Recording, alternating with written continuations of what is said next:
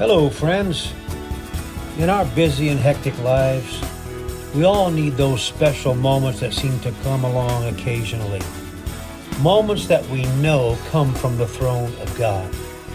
Moments that inspire us or stir up our faith. These moments are so valuable because they can provide much needed encouragement.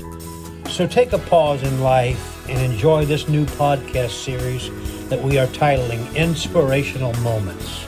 Short, brief, and we pray very inspiring. Remember, great is the Lord and greatly to be praised.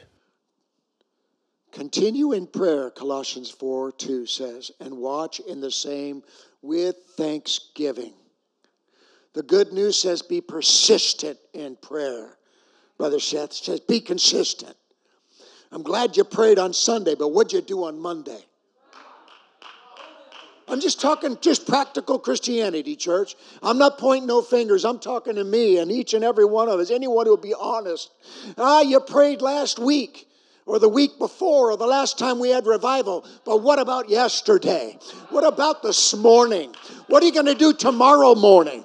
Is your prayer persistent?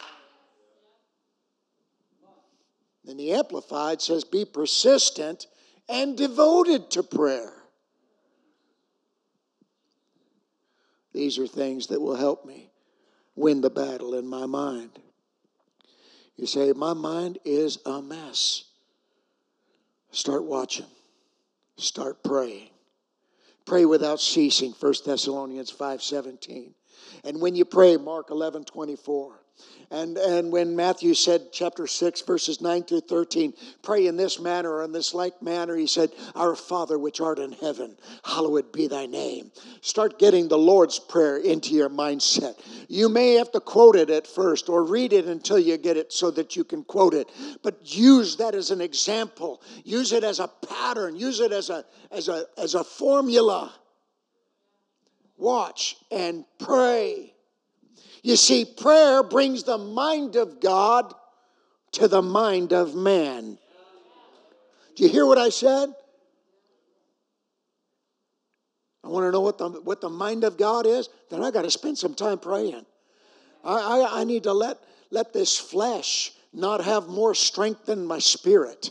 Can I get an amen today? That's how it's whichever one we feed the most is the one that's going to be the strongest. If all I do is read silly magazines and watch garbage on television and I don't ever read my Bible, I can tell you where my mind's going to be. If I'm listening to rock and roll music and country honky tonk and I'm not listening to anything that gives praise unto Jesus, then I'll tell you where my mind's going to be.